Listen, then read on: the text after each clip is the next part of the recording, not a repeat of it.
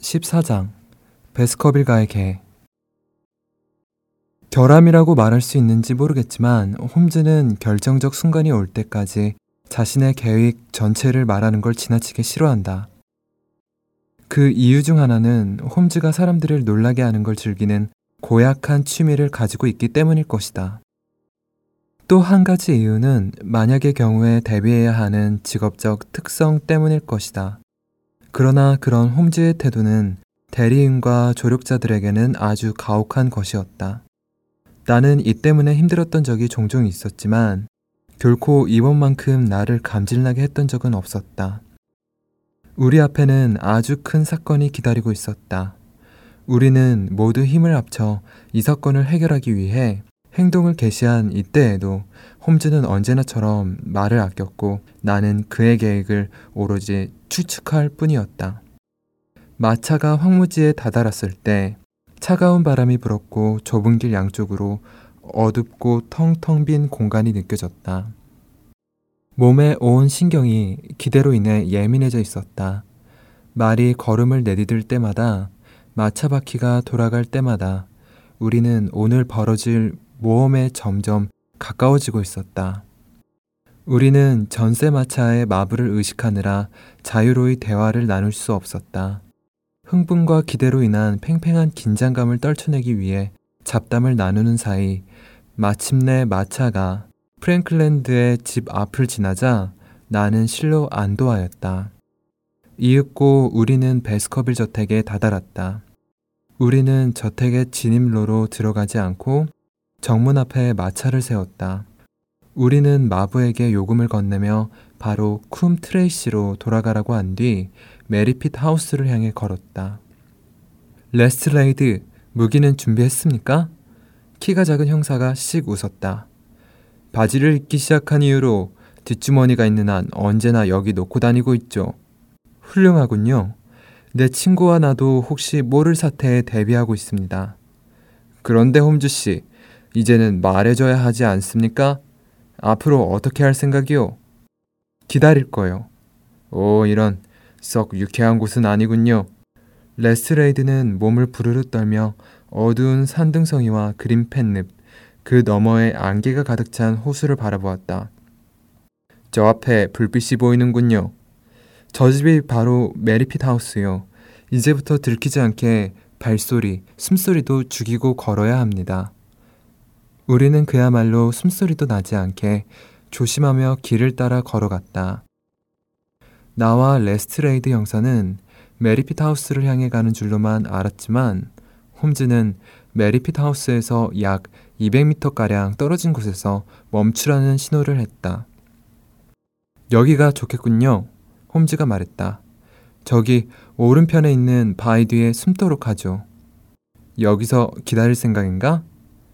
그렇다네, 레스트레이드. 당신은 이 구덩이 안에 숨어 계시오. 그리고 왓슨, 자네는 저 집에 들어가 본 적이 있다 했지? 나에게 집 내부 구조를 설명해 주겠나? 격자창이 있는 곳은 뭔가? 부엌 창문 같은데? 그럼 저쪽은? 환하게 불이 밝혀진 곳 말일세. 그곳은 식당일 것이네. 마침 커튼이 열려 있군. 자네가 이 집의 구조를 잘 아니까 조심히 다가가서 내부 동태를 살피고 오게. 그들이 눈치채지 않게 조심하고. 나는 낙엽에 진 과수원을 지나 낮은 담벼락에 몸을 숨겼다.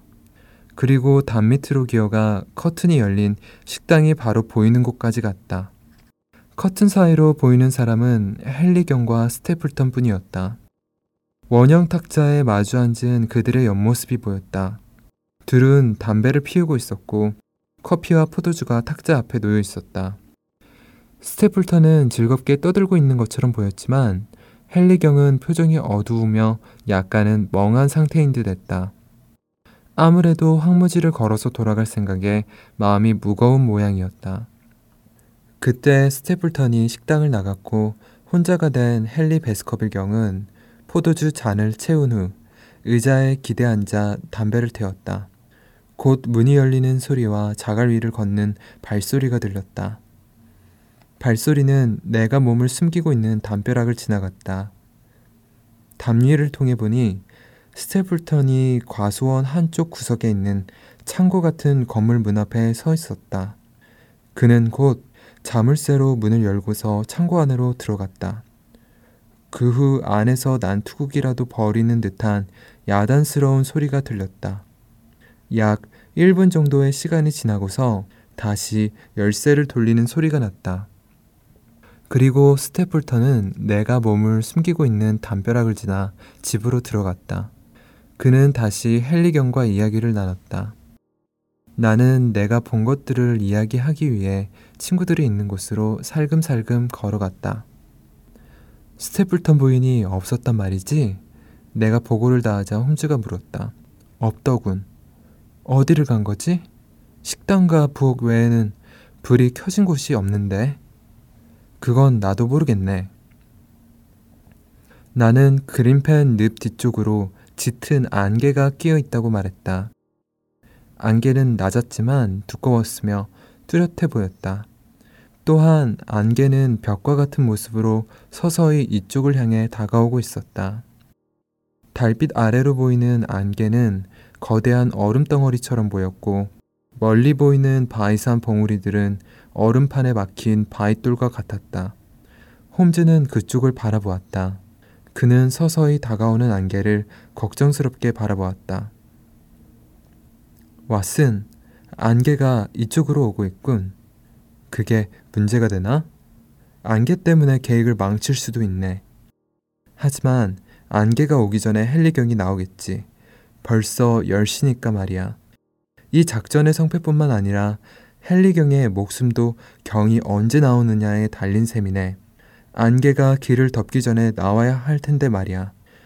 맑은 밤하늘을 배경으로 별들이 밝으면서도 차가운 빛을 내고 있었다.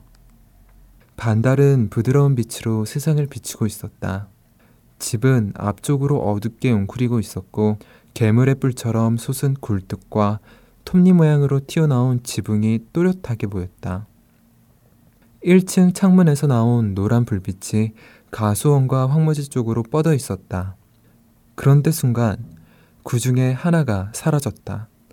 하인들이 부엌을 나간 모양이었다.